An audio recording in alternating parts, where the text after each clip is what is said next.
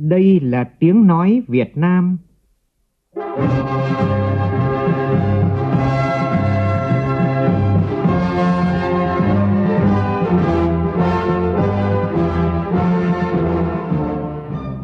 là tiếng nói Việt Nam, phát thanh từ Hà Nội, thủ đô nước Cộng hòa xã hội chủ nghĩa Việt Nam.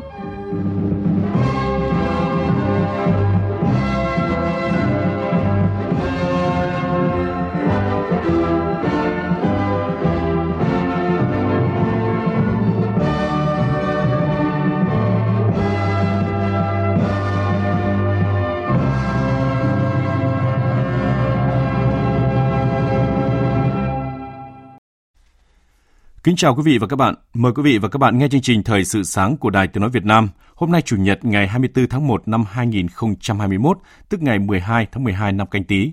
Chương trình có những nội dung đáng chú ý sau.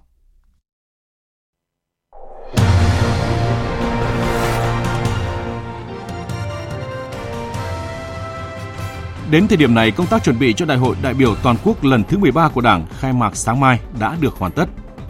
Chương trình có phỏng vấn Tổng Bí thư Đảng Cộng sản Ấn Độ Raya về thành tựu của Việt Nam dưới sự lãnh đạo của Đảng Cộng sản Việt Nam.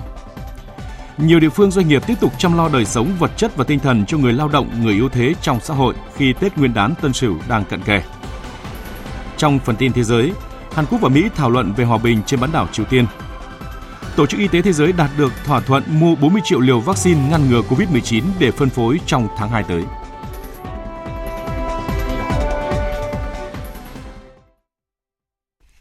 Bây giờ là nội dung chi tiết. Đại hội đại biểu toàn quốc lần thứ 13 của Đảng, niềm tin và khát vọng.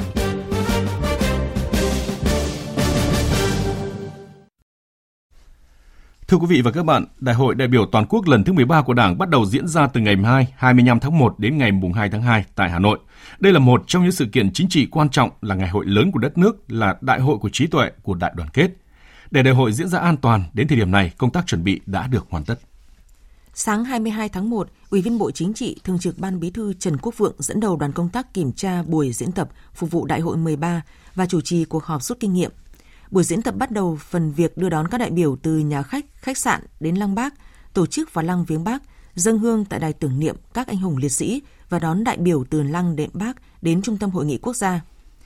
Công tác tổ chức hậu cần an ninh phân luồng giao thông khi diễn ra đại hội cũng được chuẩn bị chú đáo. Hôm qua, Bộ trưởng Bộ Y tế Nguyễn Thanh Long trực tiếp kiểm tra công tác y tế phục vụ đại hội tại Văn phòng Trung ương Đảng và bốn địa điểm là nơi lưu trú ăn nghỉ của các đại biểu tham dự đại hội. Từ trung tuần tháng 1 vừa qua, lực lượng công an cả nước đã bước vào trạng thái sẵn sàng mới để phục vụ đại hội 13 của Đảng. Toàn lực lượng tổ chức trực ứng trực ở cấp độ cao nhất, tất cả các đơn vị địa phương trọng điểm tổ chức trực toàn bộ quân số. Các hoạt động tuần tra vũ trang, ra quét phát hiện ngăn chặn tội phạm, vi phạm pháp luật được thực hiện với tần suất dày hơn liên tục, nhất là tại những địa bàn tiềm ẩn phức tạp, kể cả trên không gian mạng. Trung tâm báo chí phục vụ Đại hội đại biểu toàn quốc lần thứ 13 của Đảng đã sẵn sàng hoạt động. Trung tâm bảo đảm tốt nhất các điều kiện cho gần 500 phóng viên, kỹ thuật viên của 191 cơ quan báo chí trong nước, hơn 60 phóng viên của 26 hãng thông tấn báo chí nước ngoài tác nghiệp trực tiếp và gần 100 phóng viên của 84 hãng thông tấn báo chí nước ngoài tác nghiệp trực tuyến, theo dõi và đưa tin về đại hội. Vinh dự là nơi diễn ra Đại hội đại biểu toàn quốc lần thứ 13 của Đảng. Cùng với công tác đảm bảo an toàn trước dịch COVID-19 cho đại biểu và người tham dự, thành phố Hà Nội cũng đã hoàn tất trang trí cổ động phục vụ tốt nhất cho đại hội. Ông Trử Xuân Dũng, Phó Chủ tịch Ủy ban nhân dân thành phố Hà Nội cho biết. Đến thời điểm này, thành phố đã hoàn tất ờ, các công việc. Hiện nay thì thành phố ờ, đã triển khai 63 cụm panophic cỡ lớn ờ, với gần 4.000 các cái băng rôn, gần 4.000 quốc kỳ và các hồng kỳ. Còn ngoài ra thì hàng vạn các lá cờ tổ quốc, các ờ, hồng kỳ được người dân các quận huyện triển khai trên dọc các tuyến đường, các khu trung tâm, các ờ, ngõ xóm trên địa bàn. Một cái điểm nhấn mà tôi cho rằng quan trọng nhất hiện nay ờ, trong công tác tuyên truyền, ngoài cái sự vào cuộc của chính quyền thành phố, các địa phương, thì sự vào cuộc tích cực của người dân. Các tòa nhà chung cư, đặc biệt là hệ thống đèn led trên địa bàn thành phố đều được trưng dụng công tác trang hoàng về hoa cây cảnh và đặc biệt là công tác vệ sinh môi trường trong thời gian hiện nay đang ờ, gấp rút được triển khai và thành phố chúng ta hiện nay có thể nói rất là sạch đẹp. Vâng thưa quý vị, đại hội được toàn Đảng, toàn quân và toàn dân trông đợi sẽ tiếp tục thực hiện mạnh mẽ công cuộc tăng cường xây dựng chỉnh đốn Đảng và hệ thống chính trị, thực hiện khát vọng phát triển đất nước, bảo vệ vững chắc Tổ quốc, giữ vững môi trường hòa bình, ổn định và đưa Việt Nam sớm trở thành quốc gia phát triển theo định hướng xã hội chủ nghĩa. Người dân cả nước đang hướng về đại hội với niềm tin và kỳ vọng vào tương lai phát triển của đất nước trong giai đoạn mới. Xin được tổng hợp một số ý kiến người dân gửi gắm đến đại hội. Mục sư Huỳnh Thế Tâm, điểm nhóm tin lành Thạnh Mỹ, huyện Nam Giang, tỉnh Quảng Nam cho biết, thời gian qua, Đảng và Nhà nước luôn quan tâm tạo điều kiện cho tôn giáo phát triển. Ông Tâm bày tỏ tin tưởng Đại hội đại biểu toàn quốc lần thứ 13 của Đảng sẽ thành công tốt đẹp. Trong cái đại hội này, quý vị đại biểu cũng chọn lựa ra được những người thật sự là đủ đức, đủ tài và nói như Tổng Bí thư đó là những người thật sự có cái tâm nguyện với đất nước để rồi à, xây dựng à, những người lãnh đạo thật sự là những người mà thương yêu những người dân quan tâm đến cái đời sống người dân trong đó cả về mặt an sinh xã hội trong đó có tinh thần. Trong những năm qua, Bắc Cạn là địa phương có sự phát triển mạnh mẽ về sản xuất nông lâm nghiệp hàng hóa, kinh tế phát triển đã giúp củng cố hơn lòng tin của nhân dân với Đảng, kỳ vọng đại hội lần này sẽ mang lại những thành công mới, có thêm những chính sách đặc thù để miền núi thuận lợi hơn trong phát triển kinh tế xã hội. Đảng viên Phạm Xuân Vũ, Bí thư chi bộ tổ 2, phường Sông Cầu, thành phố Bắc Cạn, tỉnh Bắc Cạn mong muốn.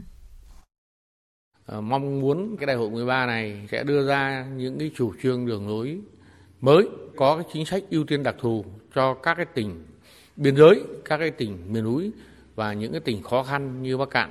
Ưu tiên đầu tư cái đầu tiên là cái cơ sở hạ tầng. Và trong các cái thành phần kinh tế, kinh tế hợp tác nó là một cái vấn đề mà cần được đại hội nghiên cứu và từ đó có những cái chính sách phù hợp cho cái việc phát triển. Bởi vì cái tỉnh miền núi ấy, các cái nguồn lực ấy, nó không lớn từ đấy cần có cái sự liên kết khi có cái sự liên kết thì có cái chính sách phù hợp nữa thì hợp tác nó sẽ phát triển và mở rộng từ đấy nó, nó, tạo cái điều kiện kích thích cái sản xuất theo ông Đồng Hoàn, Phó Chủ tịch Ủy ban Mặt trận Tổ quốc Việt Nam tỉnh Ninh Thuận, những năm qua được sự quan tâm đầu tư của Đảng, Nhà nước và sự nỗ lực vươn lên của đồng bào trăm trong tỉnh, đời sống vật chất tinh thần của bà con không ngừng được cải thiện và nâng cao. Ông Đồng Hoàn kỳ vọng. Bản thân rất là vui và phấn khởi kỳ vọng Đại hội Đảng toàn quốc lần thứ 13 của Đảng. Đây là đại hội của trí tuệ, của đại đoàn kết. Thì à, về công tác nhân sự là một cái yếu tố hết sức quan trọng. À, sẽ chọn những người đủ đức, đủ tài để lãnh đạo đất nước phát triển trong thời gian tới. Và vấn đề quan trọng là cái thực hiện các chính sách về công tác dân tộc. Tiếp tục là cái công tác phòng chống tham nhũng lãng phí, làm trong sạch bộ máy nhằm tăng cường khối đại đoàn kết toàn dân tộc. Trước thềm đại hội toàn quốc lần thứ 13 của Đảng Cộng sản Việt Nam, truyền thông quốc tế như ASEANToday.com, Thời báo Ấn Độ, kênh truyền hình Radfest của Nga, trên trang của quỹ Hans Stephen của Đức, một trong những quỹ chính trị lớn nhất của Đức, tiếp tục có nhiều bài viết đánh giá ý nghĩa cũng như kỳ vọng vào Đại hội Đảng lần thứ 13 sẽ mang đến những thay đổi mới tích cực cho Việt Nam cũng như khu vực. Hàng loạt hãng truyền thông quốc tế lớn như Reuters, Sunday Times những ngày qua đều có bài viết bày tỏ ấn tượng những thành tựu Việt Nam đã được trong thời gian gần đây, trong đó có kiểm soát dịch COVID-19 tốt và giữ vững tốc độ phát triển kinh tế. Thưa quý vị và các bạn, trong bối cảnh tình hình thế giới diễn biến phức tạp, Việt Nam vẫn tiếp tục là hình mẫu cho các nước đang phát triển. Dưới sự lãnh đạo của Đảng Cộng sản Việt Nam, Việt Nam đã thích ứng với các thay đổi bằng các biện pháp, cách tiếp cận hợp lý, nhưng vẫn kiên trì với đường lối của mình. Đây là bài học thành công mà Đảng Cộng sản Ấn Độ và người dân Ấn Độ rất ngưỡng mộ. Tổng bí thư Đảng Cộng sản Ấn Độ Raha khẳng định như vậy trong cuộc trao đổi với phóng viên thường trú Đài tiếng nói Việt Nam tại Ấn Độ trước thềm Đại hội 13 của Đảng Cộng sản Việt Nam. The Communist Party of Vietnam and the à, vâng, xin chào ông. À, Đảng Cộng sản Việt Nam và Đảng Cộng sản Ấn Độ có mối quan hệ à, tốt đẹp qua nhiều thập kỷ. À, vậy sự tương đồng nào làm nên mối quan hệ lâu dài này thưa ông? At the outset, I take this opportunity Để bắt đầu, Tôi muốn nhân dịp này chuyển lời chúc mang tính đồng chí của Đảng Cộng sản Ấn Độ và của bản thân tôi. Chúc đại hội lần thứ 13 của Đảng Cộng sản Việt Nam thành công tốt đẹp. Đại hội lần thứ 13 này không chỉ là sự kiện trọng đại với cuộc sống của người dân Việt Nam, mà còn với tiến trình chính trị thế giới. Đảng Cộng sản Việt Nam và Đảng Cộng sản Ấn Độ có mối quan hệ tốt đẹp, có thể coi là hình mẫu về mối quan hệ bền chặt suốt nhiều thế kỷ. Không chỉ có vậy, người dân Ấn Độ còn dành sự tôn trọng lớn lao với người dân Việt Nam. Chúng tôi luôn tôn trọng, gửi lời chào của đồng chí tới những người dân Việt Nam anh hùng, những người đã đứng lên đấu tranh chống lại phát xít Nhật, thực dân Pháp và đế quốc Mỹ, chống lại các cường quốc lúc đó. Đây không chỉ là mối quan hệ giữa hai đảng, đó còn là mối quan hệ giữa hai dân tộc, người dân hai nước. Chúng ta đang trong tiến trình tiến lên của nhân loại thế giới. Ấn Độ luôn chào đón người dân Việt Nam và Chủ tịch Hồ Chí Minh của Việt Nam cũng đồng thời là vị anh hùng trong lòng chúng tôi. Chúng tôi vẫn thường gọi ông là Bác Hồ. Đó chính là mối quan hệ giữa Ấn Độ và Việt Nam. Trong bối cảnh hiện tại, khi mà cả thế giới đang phải vật lộn để chiến đấu với đại dịch COVID-19, chống lại những biến động về kinh tế, câu chuyện thành công của Việt Nam là một bài học tạo cảm hứng về làm sao để chiến thắng COVID-19. Việt Nam cũng đã chứng minh rằng xã hội xã hội chủ nghĩa có thể tạo ra sự thay đổi quan trọng với y tế công cộng và phúc lợi của mọi người dân. Và chúng tôi đã thực sự được truyền thêm tinh thần từ chính phủ, Đảng Cộng sản và người dân Việt Nam vì sự đoàn kết trong đấu tranh với đại dịch. Uh, under the leadership of the Communist Party of Vietnam, dưới sự lãnh đạo của Đảng Cộng sản Việt Nam thì đất nước Việt Nam đã có những thành tựu lớn về phát triển, đổi mới về nhiều mặt. À, theo quan điểm của Đảng Cộng sản Ấn Độ, điều gì gây ấn tượng nhất trong quá trình phát triển của Việt Nam trong những năm vừa qua? I pointed out uh, after the Doi Moi policies, uh, Vietnam as Như tôi đã nói, sau khi thực hiện chính sách đổi mới, Việt Nam đã đạt được những tiến bộ, những bước tiến rõ ràng và đáng chú ý. Trên cương vị là lãnh đạo đảng, tôi đã từng tiếp xúc với lãnh đạo các đảng chính trị, người đứng đầu các chính phủ. Tôi có thể nhận ra vì sao Việt Nam có thể tạo ra các tiến bộ trên các khía cạnh như là mức sống hay là an sinh của người dân. Tôi có thể nêu ra ở đây những thành tựu như là giáo dục, y tế công, thậm chí là nhà ở, điều đang còn là vấn đề lớn ở đất nước chúng tôi. On the eve of the 13th Congress, Trước thềm đại hội 13 của Đảng Cộng sản Việt Nam thì Đảng Cộng sản Ấn Độ đặt kỳ vọng gì vào những quyết sách mà Đảng Cộng sản Việt Nam sẽ đề ra, cũng như là một quan hệ giữa hai đảng, hai đất nước nói chung, thưa ông, in general? Definitely, uh, this 13th Party Congress là một đảng Cộng sản anh em, Chúng tôi trông đợi đại hội lần thứ 13 của Đảng Cộng sản Việt Nam sẽ đưa ra được đường lối để củng cố và thúc đẩy hơn nữa mối quan hệ hữu nghị giữa hai đất nước chúng ta. Ấn Độ và Việt Nam, giữa hai dân tộc chúng ta và dĩ nhiên là giữa hai đảng cộng sản. Tôi kỳ vọng sẽ có nhiều cuộc trao đổi quan điểm ý kiến. Điều này càng trở nên cấp thiết. Ví dụ như trong những vấn đề quốc tế đáng quan tâm với cả hai đảng cộng sản Việt Nam và Ấn Độ. À, vâng, xin cảm ơn ông đã trả lời phỏng vấn Đài tiếng nói Việt Nam.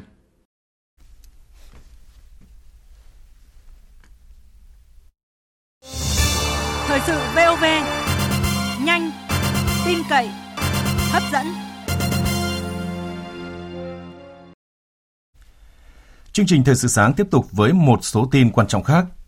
Tối qua tại Hà Nội, Ban tuyên giáo Trung ương tổ chức chương trình nghệ thuật Xuân Trường Sa năm 2021 nhằm tôn vinh ý chí, khát vọng và nghị lực lớn lao của cán bộ chiến sĩ đang làm nhiệm vụ bảo vệ chủ quyền biển đảo thiêng liêng của Tổ quốc.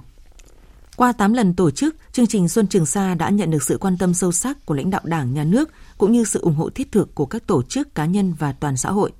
Thông qua các chương trình Xuân Trường Sa, báo điện tử Đảng Cộng sản Việt Nam đã vận động các tổ chức doanh nghiệp ủng hộ hơn 50 tỷ đồng, trao tặng quân chủng Hải quân xuồng chủ quyền, tặng thân nhân chiến sĩ Hải quân hàng chục căn nhà tình nghĩa cùng hàng trăm sổ tiết kiệm và nhiều phần quà giá trị. Chương trình Xuân Trường Sa năm 2021 được dàn dựng công phu với trọng tâm là các ca khúc mang chủ đề về biển đảo, ca ngợi quê hương đất nước như Tổ quốc gọi tên mình, Tổ quốc tôi, Tình ta biển bạc đồng xanh, Nơi đảo xa, Trường Sa lụy thép nơi đầu sóng, Bâng khuâng Trường Sa, Những trái tim Việt Nam. Các tiết mục nghệ thuật đặc sắc được thể hiện bởi các nghệ sĩ, ca sĩ đang được công chúng mến mộ như ca sĩ Trọng Tấn, Anh Thơ, Phương Anh, Sao Mai Điểm Hẹn, Cát Tiên, tốp ca đoàn nghệ thuật quân chủng Hải quân và hợp sướng múa quân chủng Hải quân. Cũng tối qua tại Cung văn hóa Thanh Thiếu Nhi tỉnh Quảng Ninh đã diễn ra chương trình nghệ thuật Em là mầm non của Đảng. Đây là hoạt động có ý nghĩa chào mừng Đại hội đại biểu toàn quốc lần thứ 13 của Đảng. Với sự tham gia của 200 diễn viên học sinh Thanh Thiếu Nhi Quảng Ninh, chương trình được chia làm 3 chương. Em là mầm non của Đảng, như hoa hướng dương, bay vào tương lai, gồm các ca khúc hướng về Đảng Quang Vinh, Bác Hồ vĩ đại, những việc làm tốt và ước mơ về một tương lai rực rỡ của đất nước Việt Nam phồn thịnh phát triển. Được đầu tư công phu với chất lượng nghệ thuật cao, giàu cảm xúc, các tiết mục là món quà ý nghĩa của các em thiếu nhi Quảng Ninh chào mừng Đại hội đại biểu toàn quốc lần thứ 13 là hoạt động thiết thực và hiệu quả, góp phần giáo dục truyền thống cách mạng cho thế hệ trẻ. Tại Bảo tàng tỉnh Bắc Ninh, Sở Văn hóa Thể thao và Du lịch của tỉnh vừa khai mạc trưng bày chuyên đề Di tích và lễ hội truyền thống tỉnh Bắc Ninh. Với trên 500 tài liệu hiện vật về di tích và lễ hội truyền thống như di tích quốc gia đặc biệt, chùa Dâu, Bút Tháp, Phật Tích, Đền Đô, lễ hội truyền thống tiêu biểu, hội Kinh Dương Vương, hội Lim, hội Diềm, hội Đồng Kỵ, qua đó giới thiệu một cách sinh động về di sản văn hóa tiêu biểu của tỉnh Bắc Ninh, giúp công chúng có cái nhìn tổng quan về hệ thống di tích, bảo vật quốc gia và lễ hội truyền thống của tỉnh Bắc Ninh, giá trị tiềm năng của di tích và lễ hội truyền thống trong phát triển kinh tế xã hội của tỉnh, trưng bày mở cửa đến tháng 3. Hội thi múa lân sư rồng thành phố Nha Trang, tỉnh Khánh Hòa lần thứ 25 bắt đầu từ chiều tối mai 25 đến ngày 28 tháng 1 tại quảng trường mùng 2 tháng 4, thành phố Nha Trang. Hội thi năm nay quy tụ hơn 20 đội lân sư rồng đến từ các xã phường và câu lạc bộ nghệ thuật lân sư rồng trên địa bàn. Đây là hoạt động văn hóa diễn ra trong những ngày cận Tết cổ truyền của dân tộc, được thành phố Nha Trang duy trì trong nhiều năm qua và đã trở thành nét đẹp đặc trưng của thành phố biển. Hội thi không chỉ đáp ứng nhu cầu hưởng thụ văn hóa của người dân địa phương và du khách, mà còn tạo điều kiện giao lưu học hỏi kinh nghiệm, nâng cao trình độ cho các câu lạc bộ, góp phần giữ gìn và phát huy truyền thống nghệ thuật dân gian múa lân sư rồng tại địa phương. Trong hai ngày hôm qua và hôm nay tại nhà ga S1 đường Hồ Tùng Mậu, quận Bắc Từ Liêm, Ban Quản lý Đường sắt Đô thị Hà Nội mở cửa đón người dân đến tham quan đoàn tàu đầu tiên của tuyến đường sắt đô thị Nhổn ga Hà Nội. Ga S1 nằm cách mặt đường 8 m, có chiều dài 108 m, rộng 24 m và cao 22 m. Nhà ga gồm 2 tầng, tầng 1 là nơi khách mua vé, qua cửa soát vé để lên đi lên tầng đi tàu. Đây cũng là nơi có các dịch vụ tiện ích phục vụ hành khách như mua sắm, ăn uống nhẹ. Bên trong ga có các thiết bị camera an ninh, hệ thống thu soát vé tự động AFC, hệ thống thoát hiểm được thiết kế theo tiêu chuẩn quốc tế. Trong ngày đầu tiên, có hơn 500 người dân đến tham quan. Để bảo toàn bảo đảm an toàn cho cũng như yêu cầu phòng chống dịch COVID-19, người dân đến tham quan được chia thành các nhóm có nhân viên an toàn hướng dẫn. Trước khi lên tàu, nhân viên sẽ phổ biến các quy định và giới thiệu dự án với khách tham quan. Tới đây, dự án sẽ tiếp tục mở thêm các đợt tham quan khác để phục vụ nhân dân thủ đô. Trước khi chuyển sang các tin thế giới chú ý là những thông tin về thời tiết, xin mời biên tập viên Nguyễn Kiên. Theo dự báo thì hôm nay không khí lạnh tiếp tục suy yếu khiến nền nhiệt độ ở hầu hết các khu vực trên cả nước tăng lên 1 đến 2 độ so với ngày hôm qua. Cụ thể là khu vực Bắc Bộ và Bắc Trung Bộ, nhiệt độ cao nhất là 24 đến 26 độ, chỉ còn rét về đêm và sáng sớm. Tình trạng sương mù vẫn tiếp diễn, nhất là vào buổi sáng sớm, gây khó khăn cho việc di chuyển, nhất là ở vùng đồi núi. Sương mù cũng sẽ khiến tình trạng ô nhiễm càng tăng lên vì khói bụi không khuếch tán lên cao được, nhất là ở khu vực đô thị. Quý vị lưu ý nếu phải ra ngoài hay tham gia giao thông thì cần đeo khẩu trang, kính mắt để tránh các bệnh về hô hấp và ảnh hưởng đến mắt do ô nhiễm không khí gây ra. Từ Nam Trung Bộ trở vào đến Tây Nguyên, ban ngày khá ấm áp khi nhiệt độ cao nhất là 30 độ, chỉ còn lạnh về đêm và sáng sớm. Nam Bộ vẫn là nơi có nền nhiệt cao nhất cả nước, ban ngày trời nắng, tối và đêm có mưa rào nhẹ vài nơi. Nhiệt độ cao nhất ngày hôm nay là 32 độ.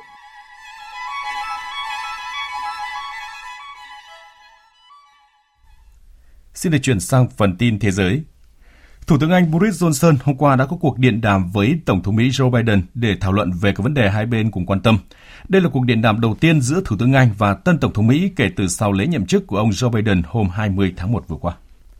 Theo thông tin từ văn phòng Thủ tướng Anh, tại cuộc điện đàm, Thủ tướng Anh Johnson cho biết ông mong muốn tiếp tục thắt chặt hợp tác giữa hai nước về an ninh và quốc phòng. Thủ tướng Anh cũng hoan nghênh quyết định của Tổng thống Joe Biden đưa nước Mỹ trở lại Hiệp định Paris về biến đổi khí hậu. Trước Thủ tướng Anh, Tổng thống Joe Biden cũng đã có cuộc điện đàm với người đứng đầu hai nước láng giềng là Thủ tướng Canada Justin Trudeau và Tổng thống Mexico López Obrador về vấn đề nhập cư, đại dịch COVID-19, hợp tác y tế và các vấn đề khác. Trước đó, Giám đốc Văn phòng An ninh Quốc gia thuộc Phủ Tổng thống Hàn Quốc ông Sun Hoon đã có cuộc điện đàm với Cố vấn An ninh Quốc gia Mỹ ông Jake Sullivan, thảo luận nhất trí hợp tác song phương chặt chẽ trong việc thúc đẩy tiến trình hòa bình trên bán đảo Triều Tiên và giải quyết các vấn đề toàn cầu khác. Do ảnh hưởng của đại dịch COVID-19, Diễn đàn Kinh tế Thế giới, một hội thảo kinh tế thường niên diễn ra tại Davos, Thụy Sĩ, dự kiến diễn ra vào ngày mai cũng đã buộc phải tổ chức theo hình thức trực tuyến. Cách thức tổ chức sự kiện đã ít nhiều tác động đến nội dung và hình thức của hội nghị. Do ảnh hưởng của đại dịch, kinh tế thế giới suy thoái, hội nghị năm nay sẽ tập trung bàn về tỷ lệ thất nghiệp, mức độ nợ công, sự gia tăng tình trạng bất bình đẳng trong xã hội và tình trạng biến đổi khí hậu.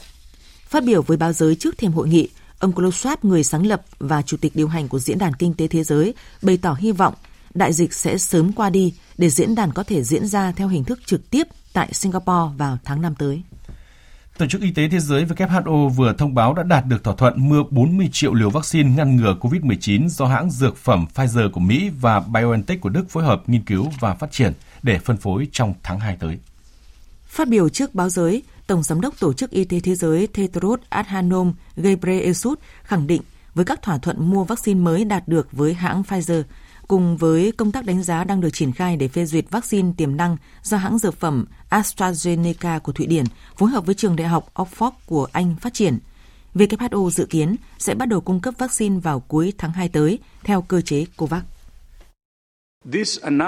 Những thông báo này có nghĩa là cơ chế COVAX có thể bắt đầu phân phối vào cuối tháng 2 tới, miễn là chúng tôi có thể hoàn tất các thỏa thuận để Pfizer cung cấp đủ số lượng vaccine và thông qua quyết định sử dụng khẩn cấp đối với vaccine của AstraZeneca. Cơ chế COVAX đang trên đà cung cấp đủ mục tiêu 2 tỷ liều thuốc vào cuối năm nay. Bên cạnh thỏa thuận mới đạt được với Pfizer, gần 150 triệu liều vaccine ngăn ngừa COVID-19 của AstraZeneca đã sẵn sàng được chuyển đến các quốc gia có nhu cầu sau khi WHO hoàn thành quy trình đánh giá tính an toàn và hiệu quả. Ai Cập thông báo sẽ bắt đầu tiêm chủng vaccine COVID-19 cho các đội ngũ y tế tại bệnh viện tuyến đầu vào ngày mai. Phóng viên Ngọc Thạch, thường trú Đài tiếng nói Việt Nam tại Ai Cập đưa tin. Bộ Y tế và Dân số Ai Cập cho biết, nơi đầu tiên nhận vaccine này là bệnh viện Abu Khalifa ở tỉnh Ismailia, Mỗi người sẽ được tiêm hai mũi cách nhau 21 ngày. Ngoài các bác sĩ, nhân viên y tế, Ai Cập sẽ ưu tiên chương trình tiêm chủng cho những người bệnh, bệnh nhân mắc bệnh mãn tính và người già. Nước này đã nhập khẩu vaccine Sinopharm của Trung Quốc và đã ký thỏa thuận mua 20 triệu liều vaccine AstraZeneca, đồng thời đang đàm phán mua hàng chục triệu liều vaccine của các đối tác khác. Ai Cập bước vào đợt đại dịch COVID-19 thứ hai vào tuần cuối cùng của tháng 12. Số ca mắc đã giảm trong những ngày qua dưới 1.000 ca lây nhiễm mỗi ngày. Tổng số ca mắc COVID-19 ở Ai Cập đến nay là hơn 160.000 trường hợp, trong đó có hơn 120.000 trường hợp đã được chữa khỏi và 8.853 trường hợp tử vong. Ấn Độ vừa xác nhận bệnh cúm avian hay còn gọi là cúm gia cầm đã bùng phát tại 9 bang và lây nhiễm trong các loài chim hoang dã ở 12 bang của nước này với các loài chim hoang dã như là loài quạ và chim di cư. Trước đó, các cơ quan chức năng Ấn Độ đã quyết định cấm mọi hoạt động liên quan đến buôn bán, bảo quản, chế biến thịt gia cầm trên địa bàn khu vực phía Bắc và phía Nam của thủ đô New Delhi nhằm ứng phó với dịch. Larry King, một huyền thoại dẫn chương trình của kênh truyền hình CNN của Mỹ, vừa qua đời ở tuổi 87. Larry King là một trong những ngôi sao của kênh truyền hình CNN của Mỹ và ông đã chủ trì chương trình Larry King Live trong vòng 25 năm với nhiều cuộc phỏng vấn với lãnh đạo thế giới và các nhân vật nổi tiếng – trong suốt khoảng thời gian từ 1985 tới 2010, Larry King đã trực tiếp dẫn hơn 6.000 show Larry King Live và tiếp tục tham gia vào một loạt các dự án khác sau khi rời khỏi CNN. Trước khi đến với CNN năm 1985, Larry King đã thực hiện hơn 30.000 cuộc phỏng vấn, trong đó có các khách mời đặc biệt bao gồm 7 tổng thống đương nhiệm. Larry King từng được trao giải hai giải Peabody Award trong lĩnh vực phát thanh truyền hình và một giải Emmy về cống hiến trọn đời của mình. Larry King đã gặp nhiều vấn đề về sức khỏe trong nhiều năm và đã nhiều lần bị đột quỵ, đặc biệt là lần nghiêm trọng năm 1987, khiến ông phải phẫu thuật và cũng từ đó dẫn tới việc thành lập quỹ Larry King để hỗ trợ phẫu thuật tim cho những người có hoàn cảnh khó khăn. Larry King cũng từng được chẩn đoán ung thư phổi năm 2017 do hút thuốc nhiều. Tiếp theo chương trình là những tin tức thể thao đáng chú ý.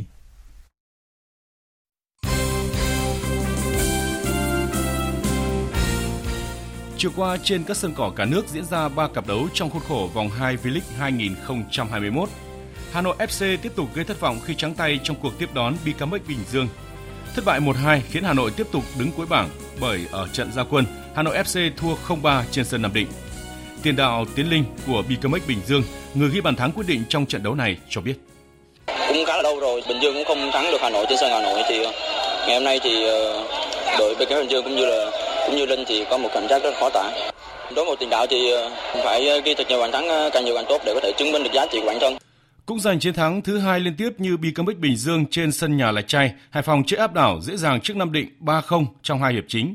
Chính sự chủ quan về cuối trận suýt khiến họ phải trả giá khi đội khách vùng lên ghi liền hai bàn chỉ từ phút 90 đến phút thứ 90 cộng 3. Hải Phòng vẫn mang về 3 điểm trọn vẹn, đồng thời vượt qua chính đối thủ để lên ngôi đầu. Ở trận đấu sớm, Hồ Tấn Tài ghi bàn thắng duy nhất khi Tân binh Bình Định hạ Sài Gòn FC 1-0 trên sân 19 tháng 8 Nha Trang. Vòng 4 Cúp FA, dạng sáng nay theo giờ Việt Nam là trận đấu giữa Cheltenham với đội khách Manchester City. Đến làm khách nhưng Manchester City đã mang về 3 điểm khi có chiến thắng 3-1 trước đội chủ nhà Cheltenham. Trước đó, tại trận đấu chiều tối qua theo giờ Việt Nam, bàn phản lưới giữa hiệp 1 của trung vệ Gabriel khiến Arsenal thua Southampton 0-1, cựu vương FA Cup. Đây là lần đầu tiên Southampton chiến thắng sau 5 lần đọ sức với pháo thủ. Arsenal có cơ hội đòi món nợ thua trận sau 3 ngày nữa, cũng tại sân St. Mary trong khuôn khổ vòng 20 giải ngoại hạng Anh. Dự báo thời tiết Phía Tây Bắc Bộ ngày có mưa vài nơi, trưa chiều giảm mây trời nắng, đêm và sáng sớm có mưa phùn và sương mù, gió nhẹ, sáng và đêm trời rét, nhiệt độ từ 15 đến 25 độ. Phía Đông Bắc Bộ ngày có mưa vài nơi, trưa chiều giảm mây trời nắng, đêm và sáng sớm có mưa phùn và sương mù, gió nhẹ, sáng và đêm trời rét, nhiệt độ từ 16 đến 25 độ. Các tỉnh từ Thanh Hóa đến Thừa Thiên Huế, ngày nắng, đêm có mưa vài nơi, sáng sớm có sương mù, gió nhẹ, sáng và đêm trời rét, nhiệt độ từ 17 đến 26 độ. Các tỉnh ven biển từ Đà Nẵng đến Bình Thuận, ngày nắng, đêm có mưa rào vài nơi, gió đông bắc cấp 2, cấp 3. Phía Bắc đêm và sáng sớm trời lạnh, nhiệt độ từ 19 đến 27 độ. Tây Nguyên, ngày nắng, đêm có mưa rào vài nơi, gió đông bắc đến đông cấp 2, cấp 3, đêm và sáng sớm trời rét, nhiệt độ từ 17 đến 30 độ. Nam Bộ ngày nắng, đêm có mưa rào và rông vài nơi, gió đông bắc đến đông cấp 2, cấp 3, nhiệt độ từ 22 đến 32 độ. Khu vực Hà Nội ngày không mưa, trưa chiều giảm mây trời nắng, đêm và sáng sớm có mưa phùn và sương mù, gió nhẹ, sáng và đêm trời rét, nhiệt độ từ 16 đến 25 độ. Dự báo thời tiết biển, vịnh Bắc Bộ không mưa, sáng sớm có sương mù, tầm nhìn xa trên 10 km, giảm xuống dưới 1 km trong sương mù gió nhẹ. Vùng biển từ Quảng Trị đến Quảng Ngãi có mưa vài nơi, tầm nhìn xa trên 10 km, gió Đông Bắc cấp 3, 4. Khu vực Bắc Biển Đông, khu vực giữa Biển Đông, khu vực quần đảo Hoàng Sa thuộc thành phố Đà Nẵng, khu vực Nam Biển Đông, khu vực quần đảo Trường Sa thuộc tỉnh Khánh Hòa, vùng biển từ Bình Định đến Ninh Thuận và vùng biển từ Bình Thuận đến Cà Mau có mưa rào vài nơi, tầm nhìn xa trên 10 km, gió Đông Bắc cấp 4, cấp 5. Vùng biển từ Cà Mau đến Kiên Giang và Vịnh Thái Lan có mưa rào vài nơi, tầm nhìn xa trên 10 km, gió đông cấp 3, cấp 4. Những thông tin về thời tiết cũng đã kết thúc chương trình thời sự sáng nay của Đài Tiếng nói Việt Nam. Quý vị và các bạn quan tâm có thể nghe lại chương trình trên trang web tại địa chỉ vv1.vn. Chương trình thời sự sáng nay do biên tập viên Đức Hưng biên soạn và thực hiện với sự tham gia của biên tập viên Nguyễn Kiên, phát thanh viên Hồng Huệ và kỹ thuật viên Hồng Vân, chịu trách nhiệm nội dung Lê Hằng. Cảm ơn quý vị và các bạn đã để tâm lắng nghe. Xin chào và hẹn gặp lại.